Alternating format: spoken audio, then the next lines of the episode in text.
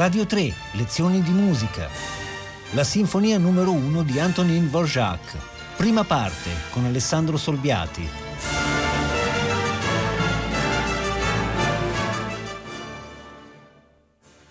Buongiorno.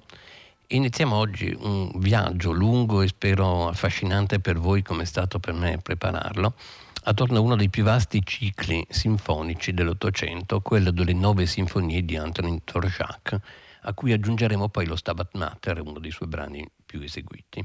Un ciclo durato, nella, per quanto riguarda la composizione, circa 30 anni, cioè tra il 1865 e il 1895. Al momento degli esordi sinfonici di Dvorak, la sinfonia era in un momento assai critico. La sinfonia asse portante della musica europea, da Haydn a Mozart, Beethoven, fino a Mendelssohn, fino a Schumann, quindi diciamo fino al 1850, appariva essere una forma in fondo esaurita ehm, aveva ceduto diciamo, il passo al più facile e immaginativo poema sinfonico, si vede a Liszt, oppure si era riversata nel grande sinfonismo operistico wagneriano. La sinfonia poi avrà un inaspettato nuovo culmine nel ciclo delle quattro sinfonie di Brahms, ma a partire soltanto dal 1876 e nei due immensi epigoni, Bruckner soprattutto Mahler, Mahler in cui però la sinfonia, anziché essere un, un atto di epigonismo, diventa una vera apertura del XX secolo. Dvorak sarà in fondo colui che traghetterà la sinfonia nell'Est Europa fino ad arrivare al grande ciclo di Tchaikovsky. Ma in realtà in questo ciclo di, di, di lezioni vi è un altro centro di interesse che, che, va oltre la stessa figura di Dvorak, e cioè quello di proporre il profumo di una cultura, quella boema o comunque dell'est dell'impero austriaco, in cui la musica faceva veramente profondamente parte del tessuto sociale, della quotidianità di classi sociali anche modeste. Potrei dire che si mangiava pane e musica e spesso a notevole livello. Da questo punto di vista davvero la figura e la biografia di Dvorak sono emblematiche e per questo dedicheremo due lezioni alla sua prima sinfonia, anche se tenderamente immatura per certi versi, con qualche errore di orchestrazione, con l'orchestra troppo densa, ma piena di passione, di slancio, per poi dedicarne una a seconda, terza, quarta e quinta sinfonia e tornare a doppie lezioni per le ultime grandi sinfonie. Dvorak nasce nel 1841, primo di otto fratelli, in un piccolo villaggio della Boemia. Eh, scopriremo tra l'altro vari punti in comune eh, emozionanti con la figura, e la, vita, tra la figura e la vita di Dvorak e quella de, dell'altro grande diciamo, provinciale dell'impero, cioè Anton Bruckner, di lui più vecchio di 17 anni, ma arrivato a comporre ben più tardi, guarda caso, la prima sinfonia di Bruckner ha la stessa data della prima di Dvorak, cioè il 1865. Il padre di Dvorak era un, il macellaio del villaggio e aveva una piccola trattoria, ma un po' come tutti suonava il violino, suonava lo zitter, la, la cetra ed era membro, attenzione, della orchestra del villaggio, il che vuol dire che un villaggio che forse aveva meno di mille abitanti o mille abitanti aveva una sua orchestra in cui suonavano trascrizioni di classici, di Mozart, di Beethoven, insieme a musica popolare. Il maestro di scuola, intesa come scuola primaria di Dvorak, suonava il violino, ma anche un po' l'organo, e il piccolo Antonin suona il violino e lo suona per gli avventori della trattoria eh, paterna. A 14 anni, nel 1955, viene mandato in una cittadina un po' più grande, vicina, a Zlonice. Ricordiamoci che la prima sinfonia porta, mm, lui la chiamava eh, Le campane di Zlonice, anche se non porta molte tracce di queste, di queste, campane, viene mandato lì per studiare tedesco, che era indispensabile per gestire una trattoria. Ma in quella cittadina vi era una vita musicale più ricca. Il maestro della scuola tedesca o di tedesco, un certo Anton Lehmann, era anche un compositore. Eh, e in fondo, e questo è impressionante, sarà l'unico insegnante di composizione di Dvorak. Dvorak in, in effetti non studiò composizione in modo accademico, impara lì a suonare il pianoforte, l'organo, la viola, oltre che il violino. Va a Praga, ha un diploma del 59 in organo, altro punto in comune comune con, con Bruckner, ma non in composizione. Dvorak è cresciuto nel suono, nella musica, nella musica popolare insieme a quella classica, più che nel, in un ambiente accademico. E infatti come si guadagna da vivere quando ha 20 anni ed è mm, poverissimo? Suonando in orchestrine da ballo, fino a quando a 20 anni l'orchestra da ballo in cui suonava, che si chiamava Komzak, viene assorbita dal nascente Teatro Nazionale Ceco, qui siamo nel momento di di voglia di indipendenza delle nazioni attorno al, al, al, centro viennese, insomma, e si ritrova con uno stipendio. Va notato che eh, in tutto questo periodo Dvorak non possedette, non ebbe accesso a un pianoforte, quindi le prime sinfonie vennero scritte totalmente senza possibilità di controllo strumentale. Altra osservazione importante è che in quegli anni, a partire dal 61, cioè dai suoi vent'anni, scrisse molta musica, un quintetto, addirittura un'opera eh, in contesto in tedesco, le due sinfonie che ascolteremo, ma fino al 73, cioè per 12 anni circa, fino ai suoi 32 anni, in pratica non ebbe alcun successo, ma nemmeno alcuna esecuzione, salvo delle piccole polche suonate dalla sua orche- piccola orchestra. Poi nel 73, e tra poco capirete perché vi sto facendo questo tipo di biografia, quindi a 32 anni ci sono due eventi importanti, il matrimonio e un improvviso successo con un inno patriottico per coro e orchestra, probabilmente anche per motivi dire, di testo patriottico. Di questo inno non ci importerebbe molto se non che la conseguenza fu imprevedibile e importante. Dvorak improvvisamente riguarda tutto ciò che ha scritto fino a lì, lo detesta e lo brucia in senso fisico pressoché tutto. Che cosa si salva? Si salvano le due sinfonie, le prime due sinfonie, per motivi molto diversi della seconda aveva dato il manoscritto violinista, ad un violinista amico per cui non aveva nemmeno i soldi per rilegarlo il manoscritto e l'amico se lo tenne come pegno e quando Dvorak bruciò tutto non poté bruciare la seconda sinfonia perché non ne aveva il manoscritto. Peraltro la seconda sinfonia, ne parleremo poi nelle prossime lezioni, noi l'ascolteremo nella rivisitazione che lui ne fece molti anni più tardi. E la prima la prima perché è così importante o perché che cosa ne successe? È un destino molto strano. Eh, venne mandata, scritta appunto nel 65, nei primi mesi del 65, e venne mandata a un concorso in Germania. Non venne restituito il manoscritto, mm, Dvorak lo considerò perduto e anziché eh, disperarsi scrisse la seconda sinfonia. E in questo modo la prima sinfonia è una sorta di messaggio nella bottiglia, cioè l'unica testimonianza involontariamente intatta degli esordi compositivi di Dvorak. Come venne ritrovata è così paradossale che vale la pena dirlo la ritrovò più di vent'anni dopo, circa vent'anni dopo, un signore in una libreria tedesca. Il signore curiosamente si chiamava Dvorak, forse l'acquistò perché vide questa omonimia ma la mise nella sua libreria senza tirarla fuori. Soltanto il figlio, verso il 1920, si accorse di questa sinfonia e da lì questo messaggio nella bottiglia riprese, riprese vita. Ora, per entrare nel suono e, nella, e nelle modalità del giovanissimo Dvorak, ripetiamo che la data è 1865, quindi 24 anni eh, dell'autore, che però non aveva praticamente esperien- reali esperienze compositive, ascoltiamo i primi due minuti del primo movimento e poi ne parleremo.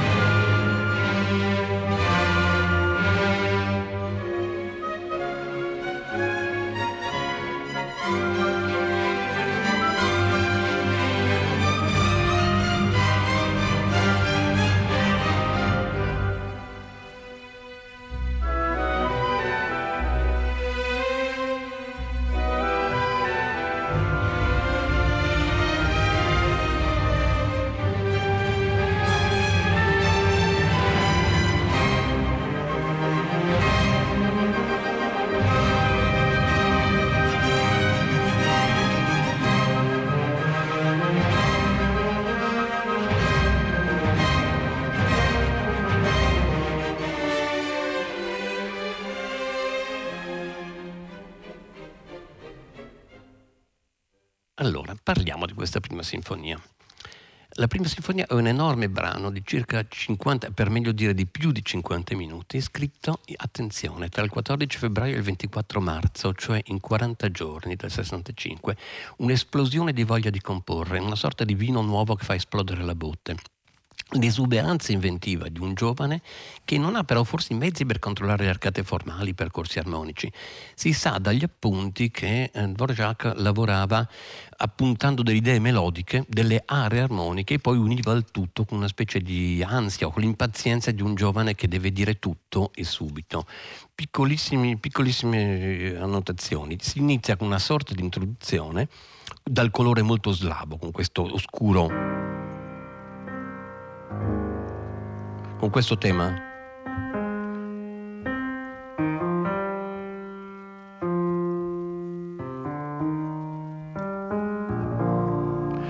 Poi cosa succede? Succede, mm, mi faccio notare solo questo, riascoltandolo adesso vedrete che rimane molto a lungo su una corda soltanto, ecco il suo piano armonico, prende la tonica di Do minore, questa, e inizia il tema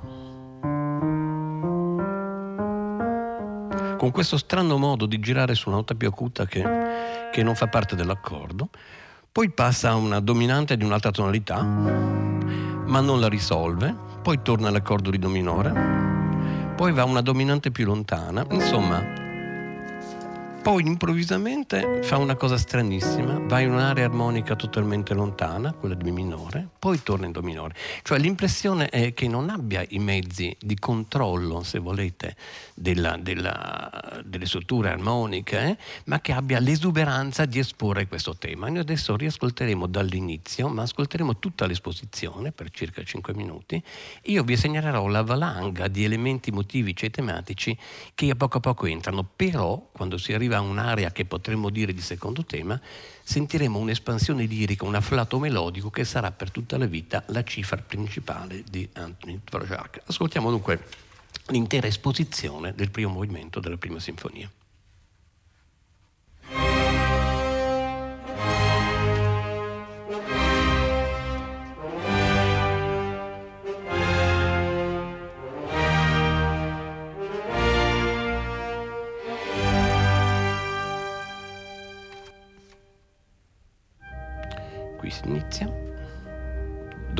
Ecco il tema.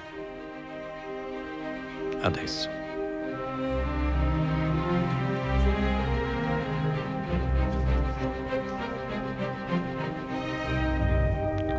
Secondo squillo, forse questa è la campana. Questo. Tema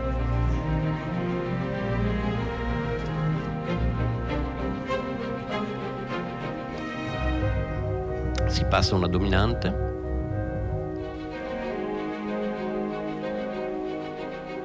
tema,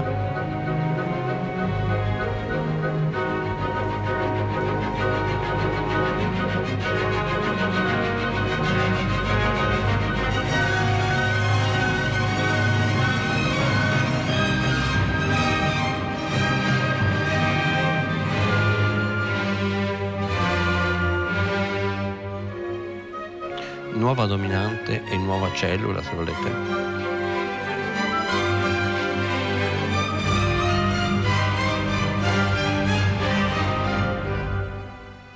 L'inspiegabile minore improvviso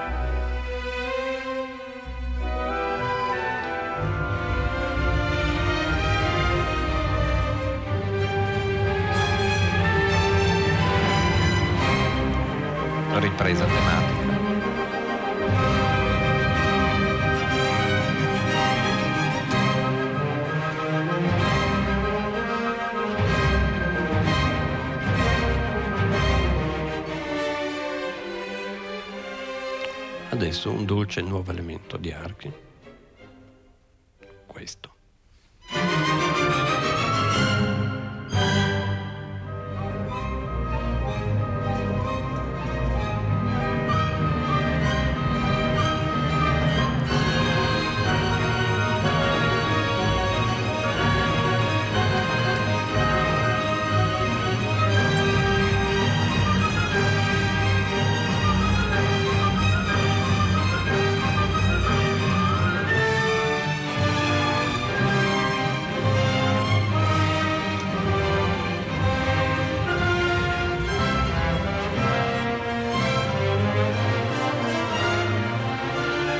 Forse una coda di primo tema o il passaggio alla secondaria. E però adesso viene il dolcissimo secondo tema.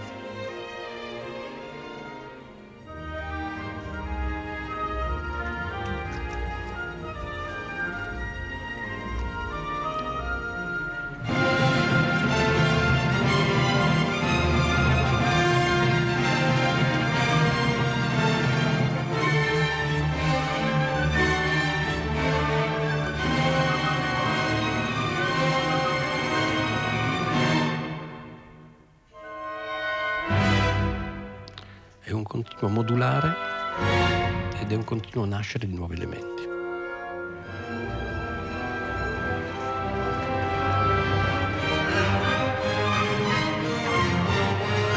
Variante di secondo tema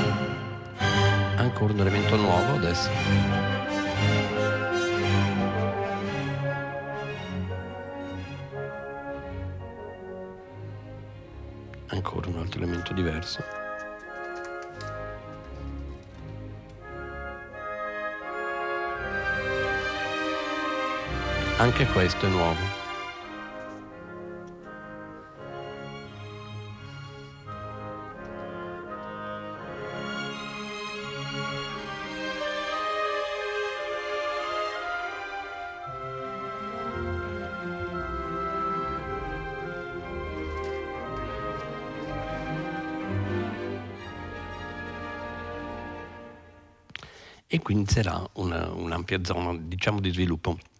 In questo caso lui segna il ritornello dell'esposizione, però eh, come non perdonare questa giovanile esuberanza? Eh, viene molta tenerezza, è una partitura troppo densa, troppo densa di tutto, di elementi, di orchestrazione, un elemento incalza dell'altro, non c'è la capacità di controllo formale, ma c'è la voglia di inventare musica con una freschezza straordinaria e con una capacità di afflato melodico che sarà, ripeto, per tutta la vita la cifra principale di Dvorak. C'è un contrasto spaventoso tra il fatto di in fondo non aver studiato composizione ufficialmente e eh, esordire con un primo movimento di sinfonia di questo peso, di questa ampiezza. Passiamo alla, al secondo movimento che si chiama, con una logica abbastanza curiosa, adagio di molto. Una cosa che, che, non vi ho detto è che si tratta di partiture enormi, cioè se penso ai 40 giorni di scrittura ho davanti a me una partitura di 295 pagine in 40 giorni. Um, adagio di molto. Um, adesso vi faccio ascoltare quasi subito la pagina introduttiva, perché anche questa ha la sua tenerezza. Sono soltanto otto battute e in queste otto battute lui eh, scrive 14 corone. Corone vuol dire punto di fermata in cui non si conta la musica, il ritmo. È come se fosse un ingresso in punta di piedi, come qualcuno di timido che apre una porta importante e mette dentro solo la testa e ha paura di disturbare sembra che questo movimento non riesca a partire e poi invece partirà. Ascoltiamo subito questa introduzione piena di corone e di fermate.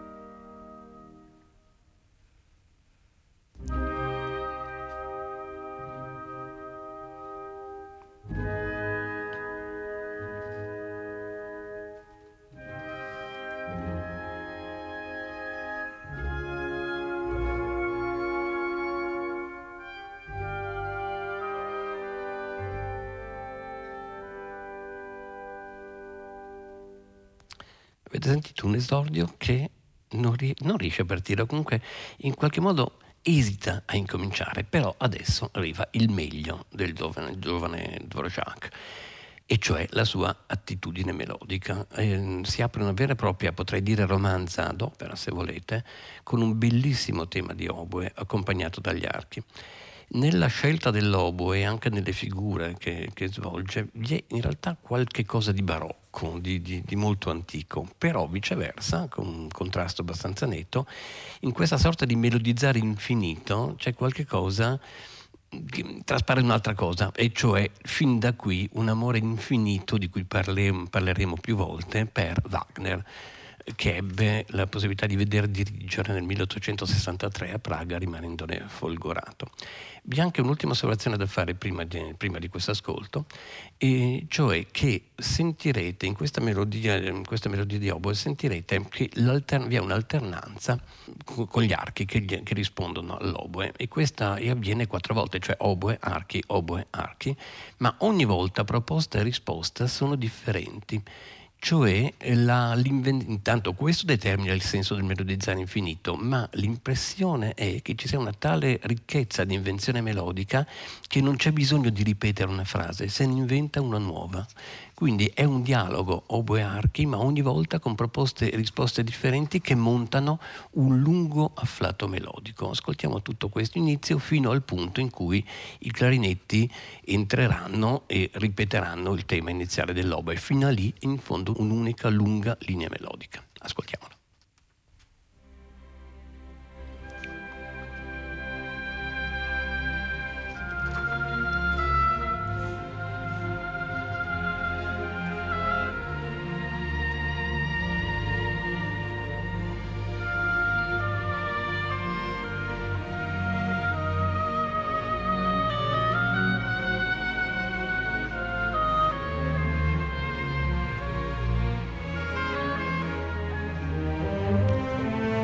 Ecco la risposta dei violini.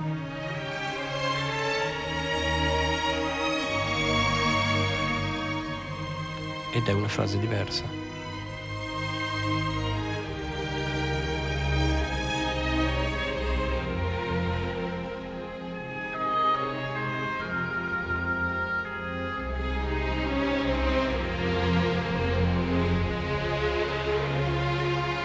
Ora rientra l'oboe con una seconda proposta.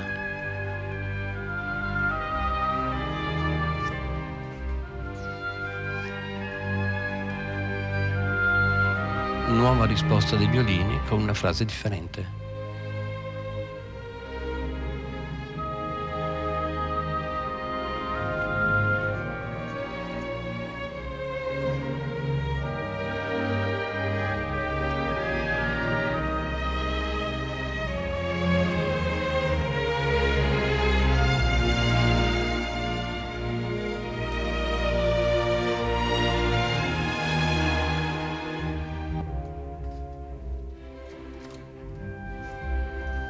Ecco i clarinetti.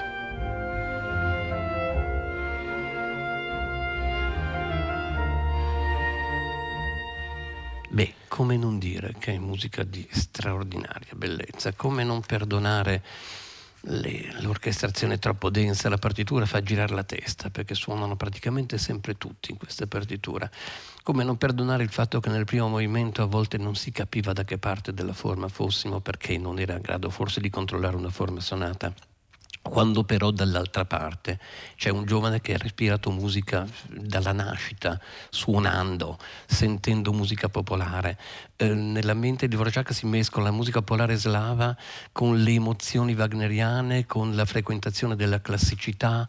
Tutto questo si mescola e eh, si mescola in un grande temperamento musicale, in un grande talento che però non ha studiato in modo da avere subito mezzi di controllo per per controllare tutto questo, ma in fondo che ci importa? Che ci importa che l'adagio duri 12 minuti, 13 minuti?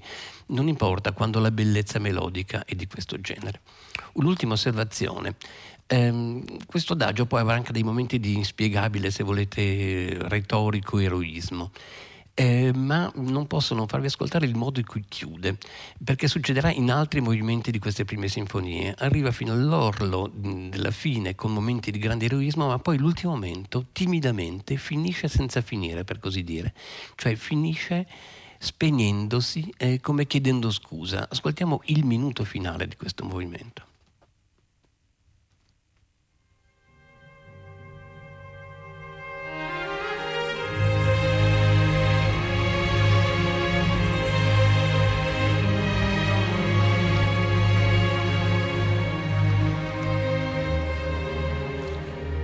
Era una grande perorazione, ma adesso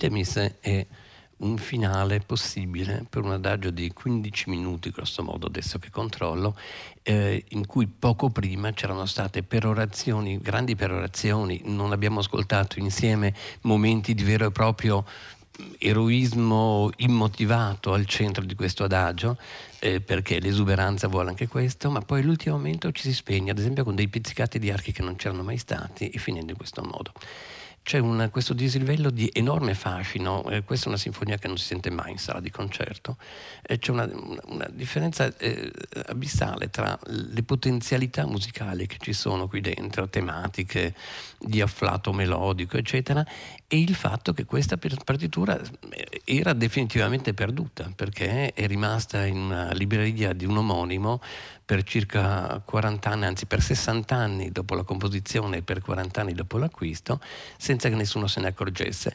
Attenzione perché è l'unica partitura, anche la successiva o le successive cose che sentiremo appartengono al giovanissimo Dvorak, ma c'è una differenza perché Dvorak poi riaccettò seconda, terza e quarta sinfonia solo a prezzo di una forte revisione di quasi vent'anni dopo, di 18 anni dopo. La prima eh, semplicemente ci è arrivata così com'è perché lui non sapeva che il manoscritto esisteva ancora. E ripeto, è straordinario che anziché disperarsi per la perdita di questo manoscritto, semplicemente poi abbia immediatamente scritto un'altra sinfonia. Domani ascolteremo il terzo e quarto movimento della prima sinfonia di Anthony Dvorak. Buona giornata da Alessandro Solviati.